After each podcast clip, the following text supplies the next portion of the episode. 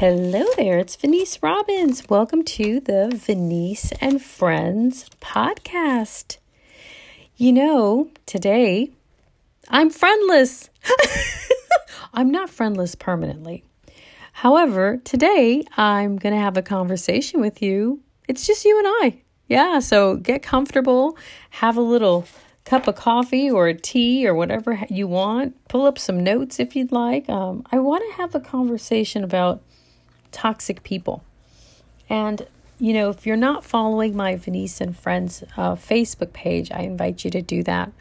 It's a really um, a hub for empowering conversations about life, all things life, and all things empowering you, people, in life. And one of the conversations we are having on Monday Night Live, which I just called that Monday Night Live. It's not it's not like an official name, but me Monday nights, I do a Facebook Live at 7 p.m. Central Standard Time, is um, really how to handle toxic people.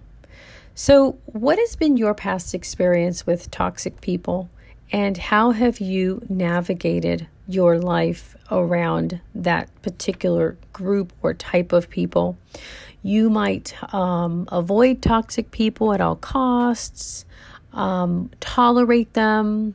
You may, may argue with them. You may become people pleasing with them. What is your kind of like your experience with them?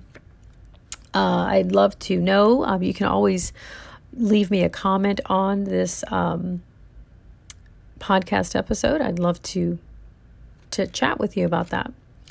Um, I'm trying to think like, okay, where do I want to start? Because I have three things I want to say, but I'm like really in my mind, like looking at how I want to start the conversation. So I think the first thing I'd like to say is, what is a toxic person for you?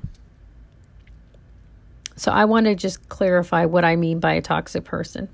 A toxic person is someone that does not build you up. Um, it's where the relationship is mostly one directional and it's you giving. And what they give back to you does not empower you, it does not edify you. Um, it's someone that when you leave an interaction or an inter, you know, an interaction or a conversation with them, that you you feel worse than when you came in. Uh, sometimes people will refer to toxic people as energy bloodsuckers. They drain your energy.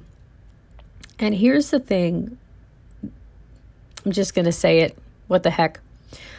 The most powerful place to stand in life is looking at what we're facing from the standpoint of where can we be responsible. If you think about it, you know, we can't really do something about the other person and how they are. In other words, we can't change them. We really can't. We may think we can, but we really can't. We may try to force people to change or convince them why they need to change, manipulate them to try to change, avoid them so that they can change. But if you really think about it, none of that really works. Yeah, we might be able to try to manipulate someone to change, but it's not really going to have any long term impact. The only person we can actually do something about is ourself. So when we're looking at this conversation about toxic people in our life, the first question I want to ask is if you have experience in that right now where you're like, man, I'm right in the middle of that, Venice. My question is, what has you have that person in your life space? Like, why? What has you have that person continually around you as a friend, um, as someone that you confide in? You, I really invite you to explore that. Okay. Now, I'm a life coach, so I've worked with people who have had toxic people in their lives, and there's all kinds of reasons. You know, everything from, and I've actually heard this not just once or twice, but several times. I can't find anyone else. That's so much more common than I ever thought. Um, but yeah, I can't find anyone else. That's why I have this person in my life. Another real common one is they need me. like there's almost like a messiah complex like i have to save that person even though they're really not good for me um, then we have also well you know god has me where with assigned to this person now i can't say anything to that i mean i don't know i guess if god told you that i get it um, you want to really look at are you sure that's God? Like, really, really, I would, you know, get in the scriptures. If, you know, you're a person of faith, like, really, where is that in the scriptures? Now, I will speak from my own personal experience. I have had challenging people in my lives, but not toxic people in my lives, my life. Well, I have had toxic people, but very challenging people where there's an assignment that God has me in that person's life to demonstrate what compassion looks like, what love looks like, what like tolerance looks like. But it always has an intention to transform that person. And it is like really God using you through that to speak to and to demonstrate to that person. So I totally can relate to that. I have, have a dear friend that, you know, she's just kind of like high maintenance, you know? And I was like, Lord, you know, man, really? This person, I don't know. you know, and I was like, oh, um, and I really, really prayed and asked God. And, you know, God showed me one time in my, my prayer time, I'm using you to show what love looks like I will say with this person, I do get so much in return, and she's high maintenance. so it's not like I'm energy depleted. You know, it's just she's a little on the high maintenance side, right? And I've seen such a difference. Like, in other words, I've seen the impact that being, um, you know, in each other's lives and, and her, she actually it's so beautiful. She gave her life to Christ. Like she she surrendered her life to Jesus, you know, um, not too long ago. And, you know, I, I mean, I had something to do with that because God uses people in our lives to draw us closer to Him. So there's a difference between challenging people and toxic people. And sometimes when we say, well, God has me here, you just really want to really be sure. And I would recommend you seek wise counsel about that. Like, get some wise counsel from seasoned people who walk in wisdom um, around that particular um, thought. So, I want to talk about specifically how to navigate like when you have toxic people and they're your family and friends. Okay. Now, one thing I want to put out there is I, I really believe that the family and friends, especially when it's your parents, like your mom or your dad, it can be really challenging. And I, I get it. It can be really challenging to um, really, like, I've had I'm thinking of one person in particular where, you know, her mom, this was someone I worked with a few years ago, and she was like, My mom, I, you know, she's so toxic, but I can't do anything about it. She was completely at the effect of it. And I really challenged her. I was like, Well, consider you can do something about it. You can ask her not to speak to you that way. You can ask, you can basically tell her this is what works for me and this doesn't work for me. And if you choose to not do what you know if you do what what doesn't work for me we we can't have conversations. And you know when i share that with her and she was like that's my mother Venice. I'm like i get it.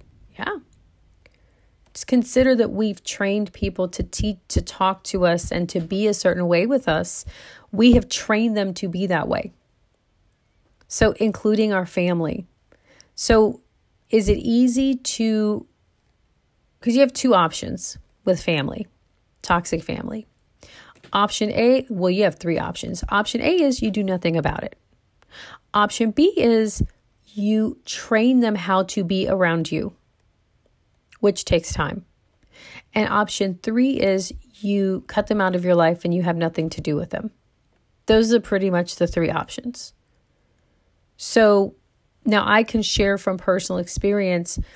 Um, I have had family that it has taken me two years to retrain them and how to be around me.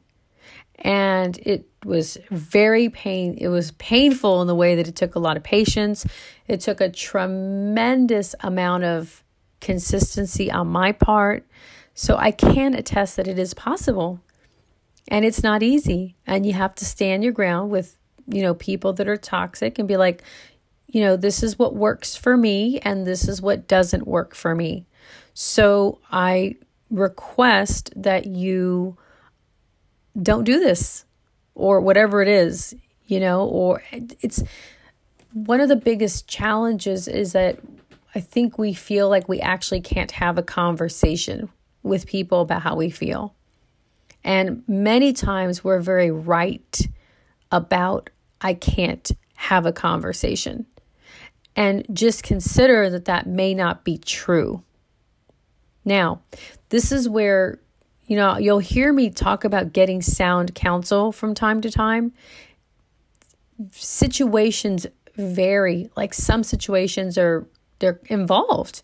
So if you're in an involved situation where you're like, man, Venice, you don't know my kind of situation, I recommend you get some sound counsel, sound wisdom from someone who, you know, has walked through some of what you're walking through, who has experienced some healing in their life, and who can speak uh, from a place of empowerment um, and give you just some possible suggestions. Does that make sense?